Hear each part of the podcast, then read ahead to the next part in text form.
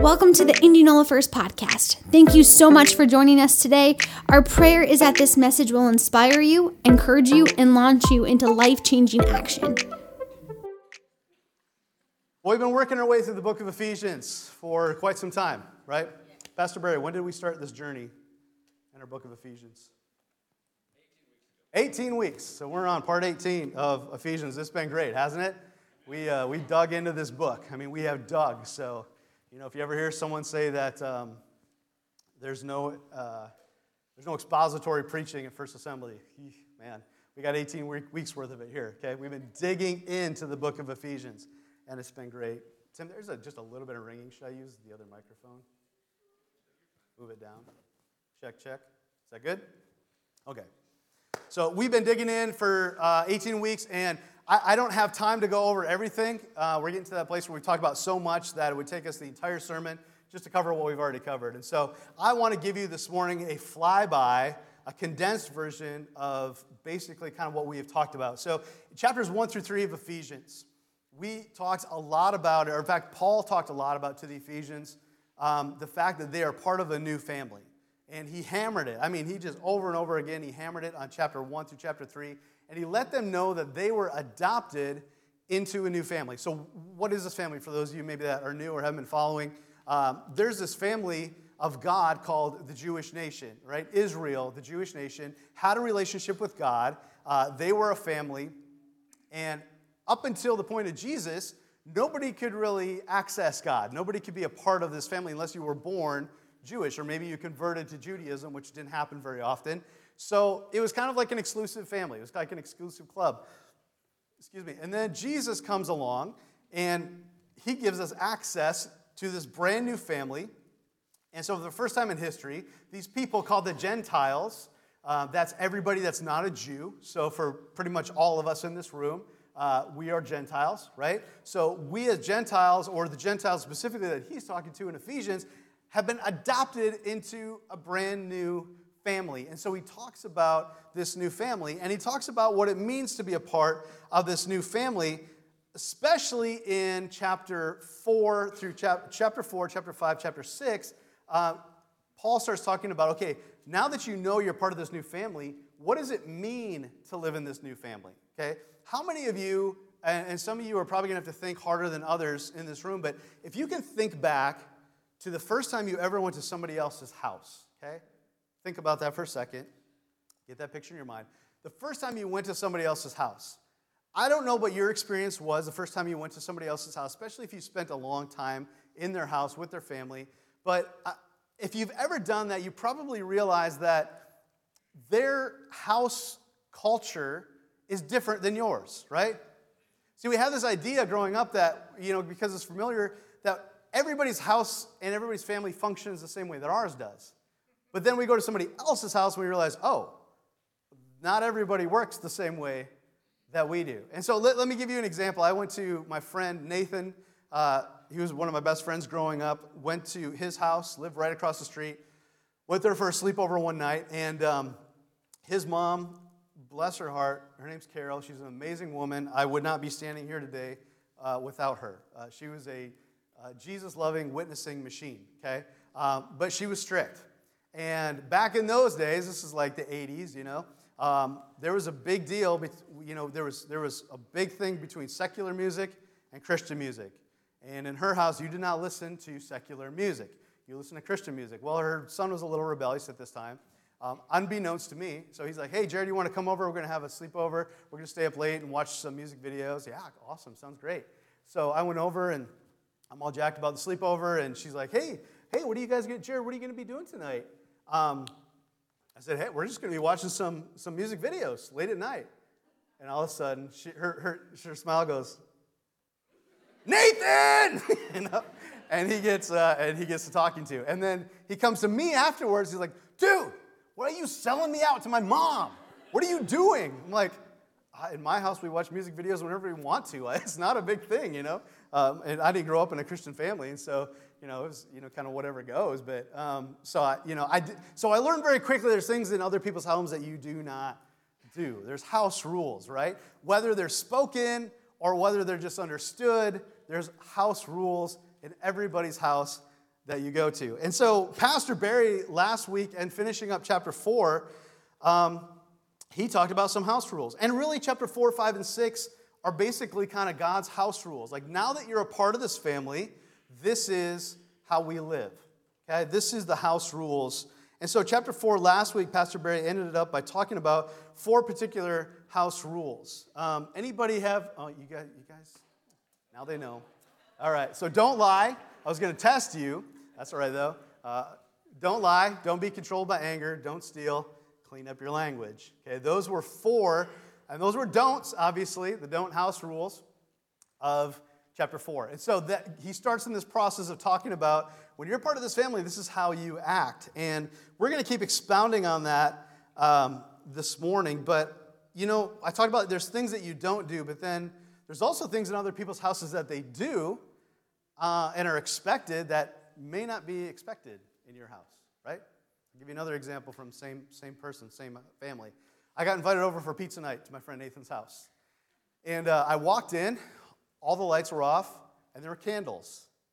And I thought, oh Lord, what did I get myself into? Is this a seance? What's going on here? Um, I guess that was their, to this day, I don't really know why they did that. I, he's coming in a couple of days, I'll ask him.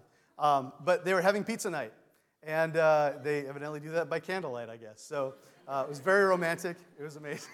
That's weird. Sorry, I just made it weird.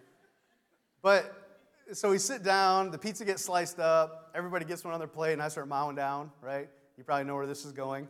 And everybody, the, everybody at the table's got their hands full of just looking at me. And you know, it's one of those things where nobody says anything until I, until I like look up and I put my pizza away, right? Um, what was I missing? You pray, right? Again, I, not growing up in a Christian house, we didn't pray before we ate, so that was foreign to me. Thank the Lord that He's changing my family tree, and that's part of what we do every time we sit down as a family to eat now. But um, in those days, I had no idea. So there are things that you do at other people's houses and things that you do not do. They're the house rules, right? Uh, and so this morning, I want to jump into chapter 5 with you, and we're going to talk about some house rules. So, really, we're just going to have a continuation of what Pastor Barry started last week by just kind of talking through some of these house rules that God put up for us. Because how many know it's important to know how to live as believers? And we're going to talk about why that's so important um, in just a second. But it's important to know what God expects from us as part of his family because his family is different. I mean, you think about what we come from, right? We come from the world. We come from a dysfunctional system. This world is broken and it's dysfunctional. Even at its best, it's dysfunctional, right? So now all of a sudden, when we say yes to Jesus, we get translated, and I talked about it this morning, from a kingdom of darkness, which is the kingdom of this world, to the kingdom of light, which is the kingdom of heaven. The kingdom of heaven has completely different ways of living than the kingdom of darkness. Healthy ways of living. How many of you have ever gone from a dysfunctional home or a home where there's some dysfunction? Okay. How many of your families put the fun in dysfunctional? You're like, I, I don't know if I should say yes to that or. Um, you know, some, some of us come from places of dysfunction, and then you come to a place of health, and it's weird, right? I don't know if you've ever experienced this before, and I'm, I'm not throwing my family under the bus, but I think every family has a little bit of dysfunction in their homes. And um, I remember one particular time we went over to our counsel, we had a counseling pastor on staff at, at, in Sioux Falls at First Assembly of God, and we went over to his house. We were invited over there for something, and his granddaughter was there. And the way that this man talked to his granddaughter made me very uncomfortable. I was very awkward. You know, saying things like, oh, you are the most beautiful, not in a weird way, in a good way. You're the most beautiful girl in the world. Oh, you are so amazing and you were so awesome. And he just kept affirming her with these words. And I just was like, oh, I, I felt so uncomfortable. Why? Because I hadn't experienced that level of health before. And it was weird, and it, and it clicked in my mind like, hey, there's something I've been missing for a lot of years. You know, I think that this is normal. I think that this is healthy, but I feel very awkward in this place. For a lot of us, when we get translated from the kingdom of darkness to the kingdom of light, we come into the kingdom of God, which is a healthy place. And a lot of us have a very hard time acclimating to the kingdom of God. You know what I mean? It takes us a while to get it figured out. It takes us a while of renewing our minds to get to a place where we feel comfortable because we've come from such a dysfunctional place. And so if you're that person this morning who's feeling very uh, uh, like, like you're not good enough for the kingdom of God, like you continue to, to mess up or you continue to be very uncomfortable, it's okay. We all feel that way at first. We all feel that way in our discipleship journeys because we're coming from a place of dysfunction to a place of health, right? And it's a good thing and it's a good change. But so how do we how do we live in this area of health? Well, God gives us these guidelines to follow, these rules to follow. So let's talk about the health, health, the house rules. I got seven of them for you. Okay, I promise I'll get you out of here on time this morning, but I got seven. Okay, we're going to go through some of them fairly fast. Um, but let's talk about them this morning. Chapter 5, verse 1 starts us off. Um, the first house rule is do imitate God. So there's do's and don'ts this morning. So we're going we're going to vacillate between do's and don'ts. That was a good word, vacillate. That's good to look that up. Um, Ephesians 5 1, imitate God, therefore, in everything you do, because you are his children. Imitate. What does that mean? What does that mean to imitate God? I mean, we have a pretty good understanding of what imitate means, right? But the word there, imitate, comes from the Greek word mimetes. Mimetes. It's where we get the English word mimic.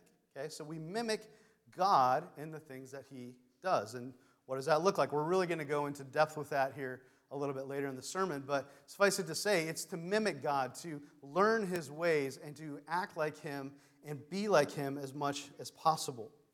Now, notice at the end of that verse, it's interesting because it says, um, imitate God because you are His children. And I thought it was interesting as I was studying this out because the thought came to me that it doesn't say imitate God and become His children, it says imitate God because you are His children.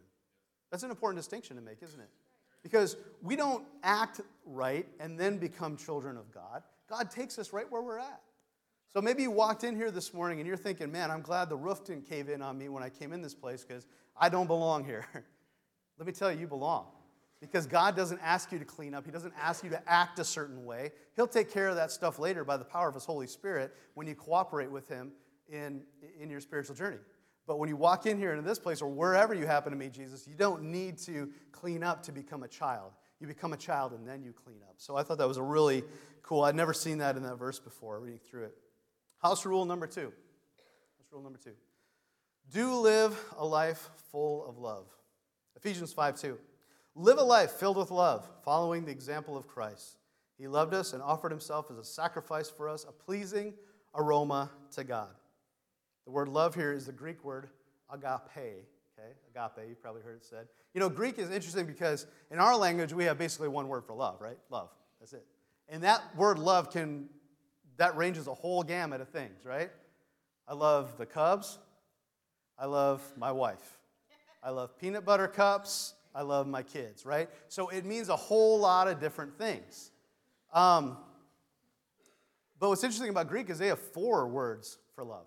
They have brotherly love, they have um, sensual love, they have uh, this word agape, or they have, uh, yeah, phileo, they have um, sensual love, they have this word agape. Agape means like the love of God. It, it was kind of a new word that was introduced in the New Testament because it was a word for love between God and his people, and the love of God between people of God. Okay, it's a very specific type of love, and that's the word that's used here. And so, in this verse, especially speaking of sacrificial, because it says Jesus offered himself as a sacrifice to us. So it's talking about love between people of God, church members, Christians. It's a love between them that's a sacrificial type of love.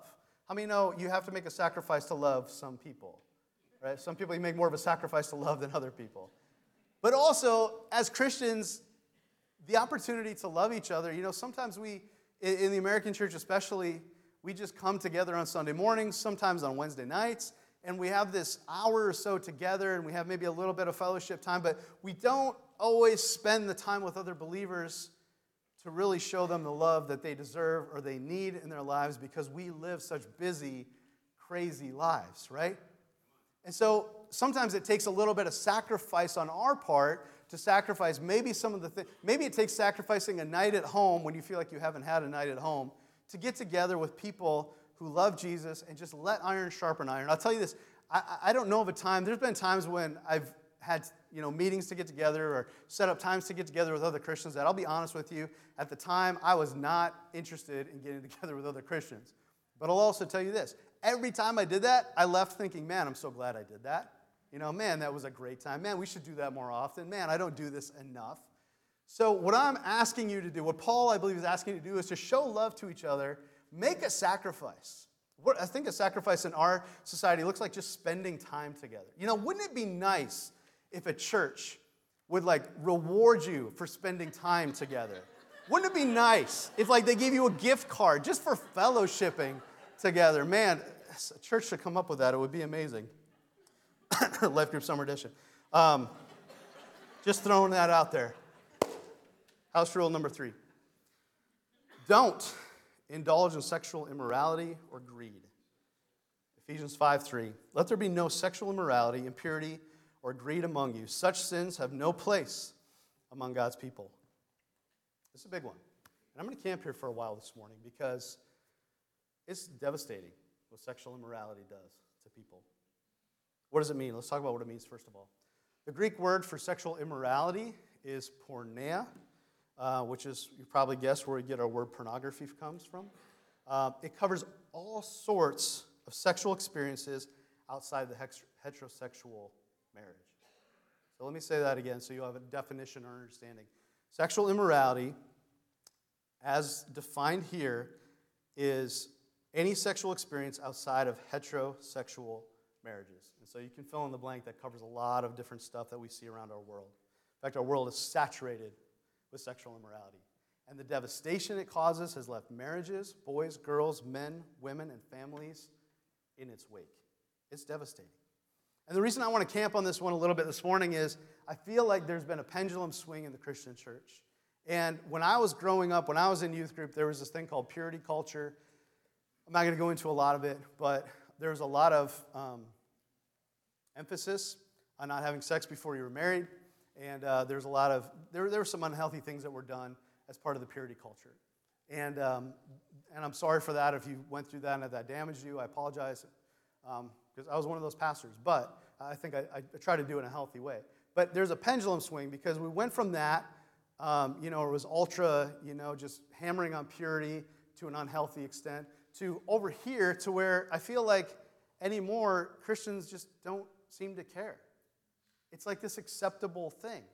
You know, we'll live together before we're married. You don't know, you don't know the number of weddings that I've done where Christians are living together or sleeping together before they get married. And please, if I've married you, please, I don't want to, I'm not condemning. This is not condemning this morning. This is, I just want to make a point here that I probably, the amount of weddings that I do, probably about 5% are people that haven't, haven't been living together or sleeping together. Now, when I sit down to have a meeting with them the first time, we talk about, and Pastor Barry and Pastor Donnie and Melly, we all do this.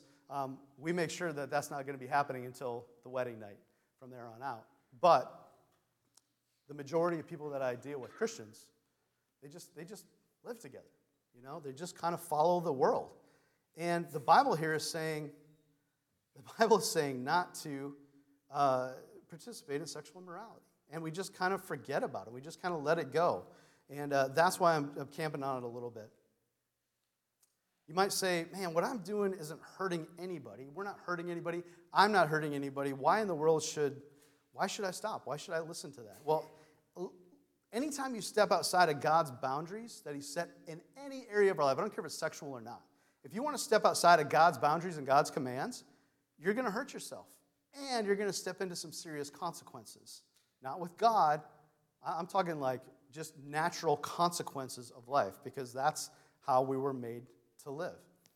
And for me, it's like this it's like I don't set up arbitrary rules for my kids to torture them.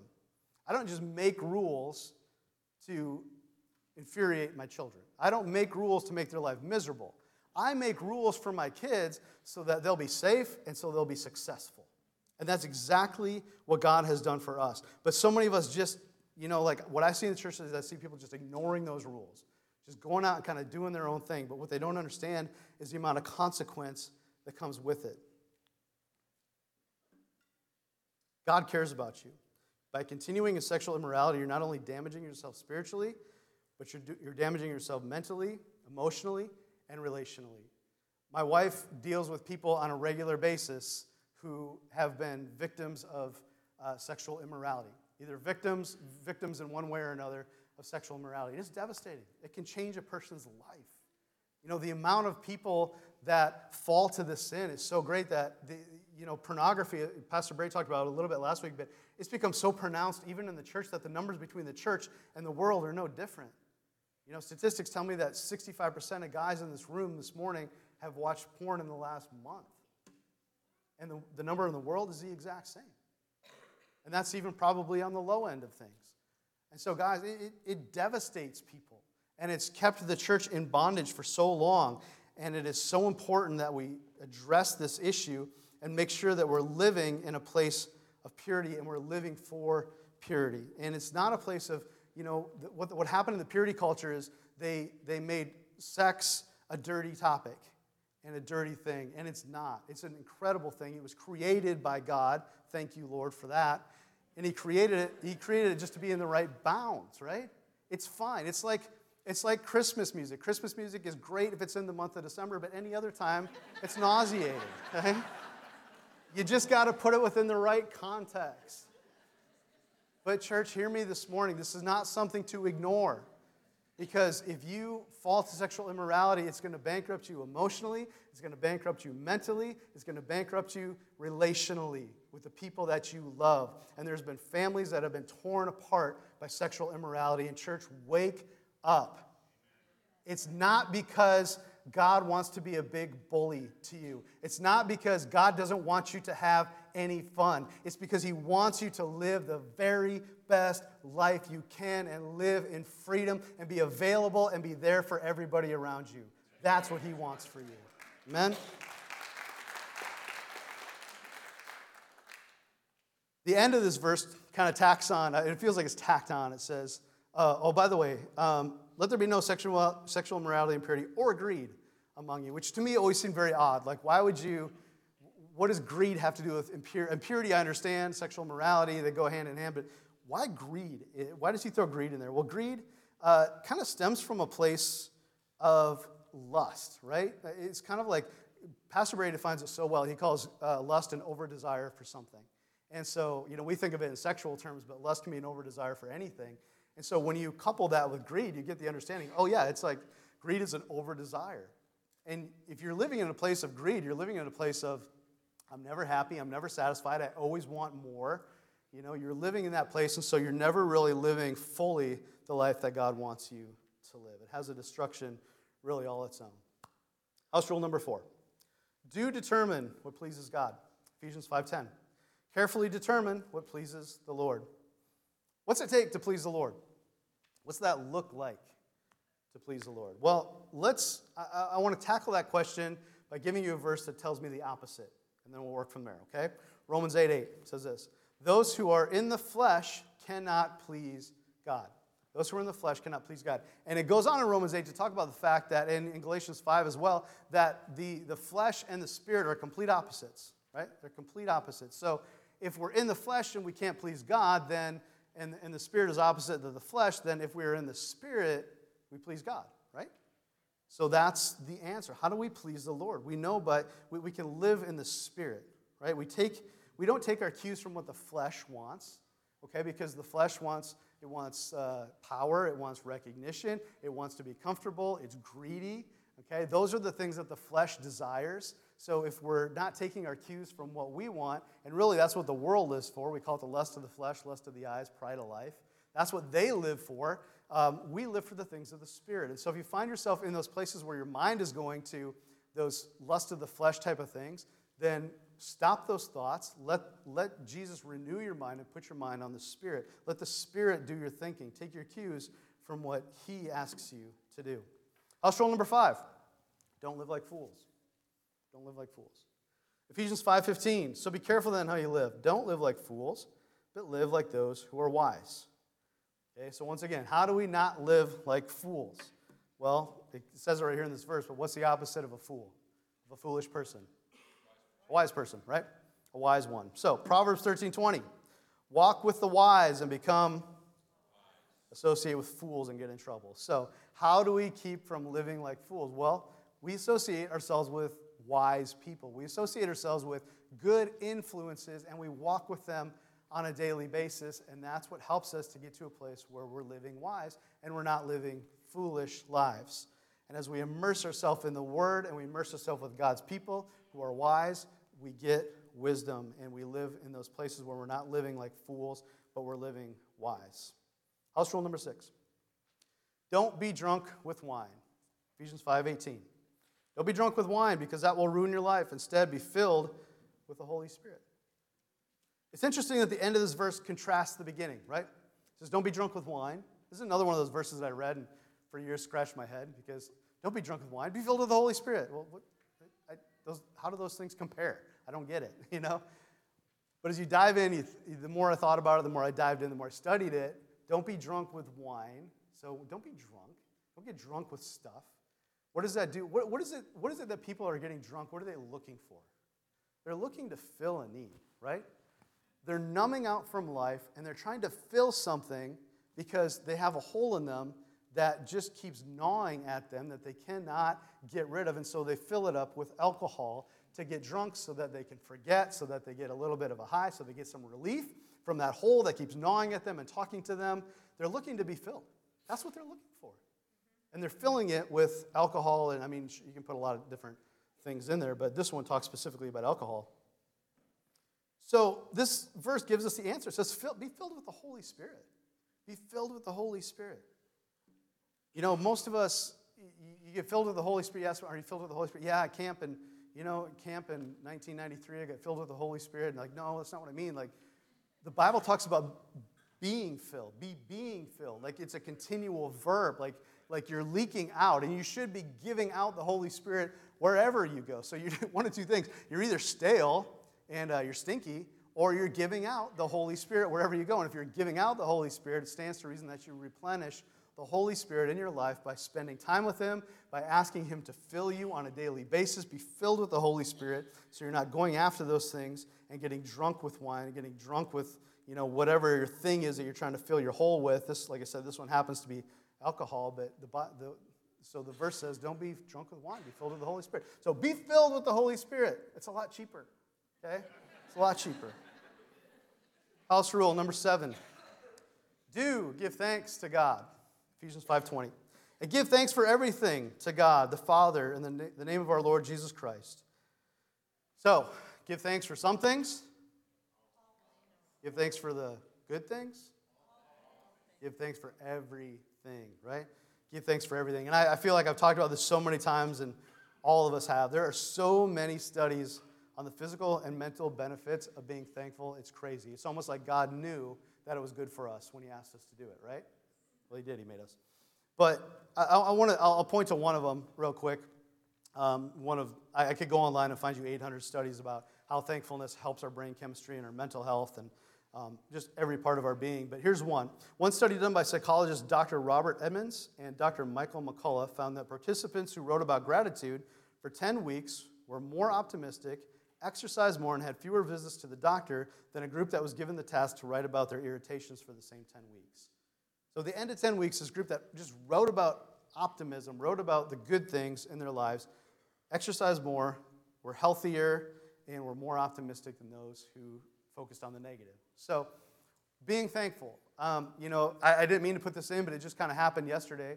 And uh, since I didn't finish my sermon till midnight last night, I could put it in. No, that's not true. It just happened to happen yesterday, and I just thought about it. But yesterday, I, I've been really working on trying to be a more positive person. I've been really thinking about what words are coming out of my mouth lately. Um, because I know what's coming out of my mouth. My, my, my mouth starts down here, you know. So I want to change my. I want God to change my heart. And so yesterday I had a victory that I want to share with you. And I, am not saying this because I'm uber awesome or anything like that. Usually I struggle, but I had a, a victory yesterday. So we were in Altoona yesterday. We went to the, we, I had to meet a guy because I sold something on Facebook. And so I had to meet up in Altoona. And since we're up there, we're going to go to the outlet malls in Altoona. And so sold, I sold the, the thing that I had to sell, and then I went to the mall in Altoona, the outlet mall, and I got out, and it was wet yesterday. And so I heard these bubbles kind of you know, something bubbling from the back of my car.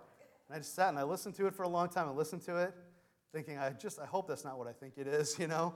Um, but then I looked down on the tire and I, I, investigated. And sure enough, there's a screw head sticking out of the bottom of my tire. I'm like, ah, oh, no. You know, we can't, we can't go to the mall, so now I'm going to have to go get my our tire repaired. So I called the tire repair shop, And there was a big O tire right down the road. And I took it there. They were able to get it done in about half hour. Um, you know, so in that scenario, there's two ways I could have looked at that. And the, the, the me that is normal, my default me, would have looked at that and said, ugh, stupid tire. Why in the heck did I even come up here? It's not even worth it right now to come up here. You know, now I'm going to have to go to the tire shop. It's going to take a long time. It's going to cost me more money than I want to, and, and my day's shot, you know? That, that, yeah, that's pretty spiritual, right, Pastor Jerry? Right? That would have been my default mode. Yesterday, I changed my thinking, and, uh, and God was working with me. And so um, I started seeing the blessings yesterday. Um, number one, we had lots of time. Normally, our schedule's pretty full. We didn't have to be anywhere till 7 o'clock that night. So this is 1 o'clock in the afternoon, I, or like 12. I had lots of time. Uh, number two, it cost me 34 bucks. That's pretty darn good. Usually you can't look at, a, at an auto place for under $150.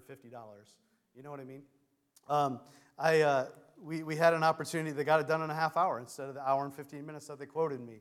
We were in a place where there was a whole lot of shopping that could be done, so we just went and shopped. We just walked and burned some calories on our way to, uh, you know, go get some food and, and go shop and do some of those things. And so I got out of there, and you know what it did for me? Like, I, my blood pressure wasn't up. I didn't get stressed out. I was just relaxed. And I was calm, and I was cool, and I was collected. And on the inside, there was peace in my life. And for, for my type of personality, that's, that's, that's everything, having peace, you know? So I had peace, and it was just a great experience. And I thanked God for that. I think, like, God, thank you for helping me to be thankful in that situation. And you probably have those kind of situations in your life all the time during the day that you can go one way or the other one. And I just, I, I want to challenge you be thankful. Don't just let thankfulness be something that you practice in the month of November. Let thankfulness be a part of your spiritual practices because it's a spiritual discipline to be thankful. And man, the benefits are amazing. So that's why, again, he's saying give thanks to God. House rule number seven. So as I wrap up this morning, you know, there's a, there's a lot of house rules. We went through seven of those. And uh, that seems like a lot to remember. And then you add four more to those. And then you look throughout the Bible, and there's a whole lot of commands in the Bible. And um, we need to study those commands. We need to know those commands. And that's good for us, and we should do that. However, God didn't create us to just walk around with a list of do's and don'ts that we're checking off during the day, right? He made it very simple. Jesus actually made it really simple. When the Pharisees came to him and said, or one of the, one of the teachers came and said, What's the most important commandment? You know, and Jesus said, You know, love the Lord your God with all your heart, soul, mind, strength. And then he said, Second's like it, love your neighbor as yourself. All the prophets, all the commandments can be tied up in these two. I love that because it makes it easy. Because I have a bad memory and I can't remember stuff. So Jesus made it really easy. And God, Paul made it really easy right here in this chapter. I don't know if you caught it, but it's the very first verse that we read. It says, Imitate God, therefore, in everything you do, because you are his dear children. Everything that I just read to you this morning, everything that Pastor Barry talked about last week, can be summed up in imitate God because you're his children. That word imitate, I talked about and I told you it comes, it's uh, mimetes, which is where we get the word mimic from. But it's also where we get the word mime from. The very first actors in the history of the world, mimes, right? And how do, you know, when you think about actors, you think about how they, how they prepare for a role or really what they're supposed to do. They're supposed to imitate someone, right? That's what they do. And if you look at some of the modern actors of our day, I thought it was really interesting, and I did a little bit of looking around on the internet for a while as I was preparing this message. Some of the actors, especially the ones that play real life individuals, um, I just think it's fascinating how they research their roles. Uh, Johnny Depp, for instance, in Fear and Loathing in Las Vegas, a 1998 movie, um, he studied an author, Henry, uh, shoot, I just lost it. Um, he studied this author, Hunter S. Thompson. Um, he studied him by, he literally moved into his basement for months. He sat and poured over it, and I don't know how that went down. You know, he just knock on his door one day? Hey, I'm Johnny Depp. Can I live in your basement? I don't know how that went down. But he spent hours in his basement just poring over his writings because the guy was an author. He just he lived with him. And why did he do that? I mean, it's, it's obvious. He, he lived with him so he could watch his mannerisms. You know, there's nothing like getting to know someone like living with them in close proximity, right? You get to know their nuances. You get to know the things that they do and the things that they like and the things that they don't like. It's just when there's proximity there and you're living with someone day in and day out, there's nothing like it. There really isn't. Val Kilmer, when he played Jim Morrison for the movie The Doors, spent so much time studying Jim Morrison and thinking like Jim Morrison that he literally had to undergo therapy to stop acting like Jim Morrison. Like he got so into his role and he got so in his headspace that he had to have therapy to get out of it because he became so much like Jim Morrison because he spent so much time studying him and interact, or, you know, finding out who he was and learning who he was, that, and thinking about thinking the way that Jim Morrison thought to where he couldn't even find himself anymore. Imitate, imitate God, living in close proximity with the Lord, studying his every move. What does God like? What doesn't God like? Walking with the Holy Spirit day in and day out to where you're starting, when you look at something, you think like the Holy Spirit because you know the heart of the Holy Spirit.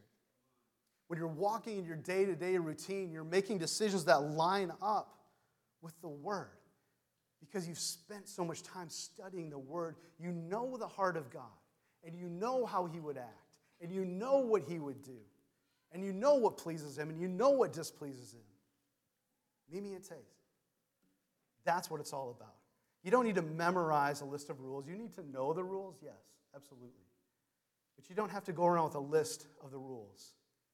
You need to imitate the Lord by spending time getting to know the Lord. There's no way to substitute time with Jesus.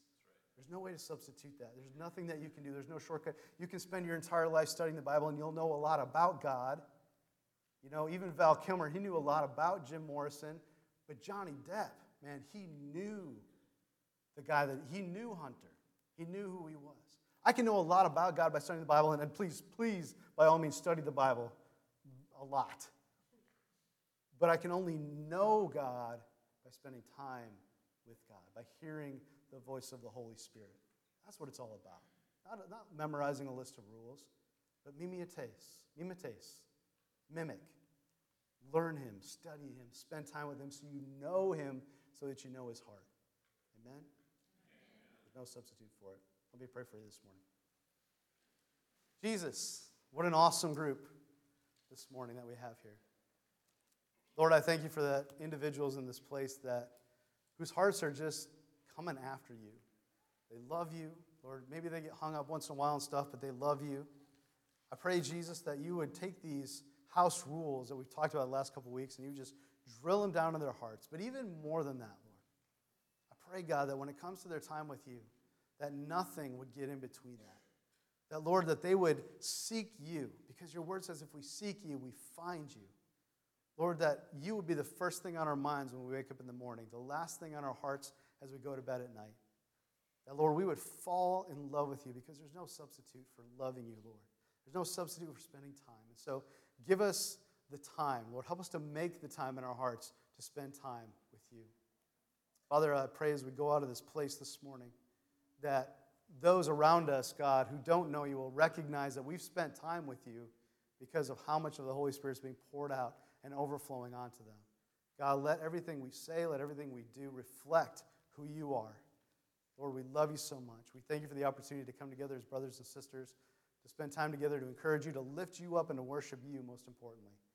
And Lord, I pray that as we leave this place, God, we'll continue to put our hearts and our minds and have our focus and attention on you and watch every place you want us to go and watch for everything you want us to do and listen to hear what you're saying so we know how to act and we know how to. We love you, Jesus, and it's your holy name we pray. And everybody said, Amen. Amen. Have an awesome 4th of July week.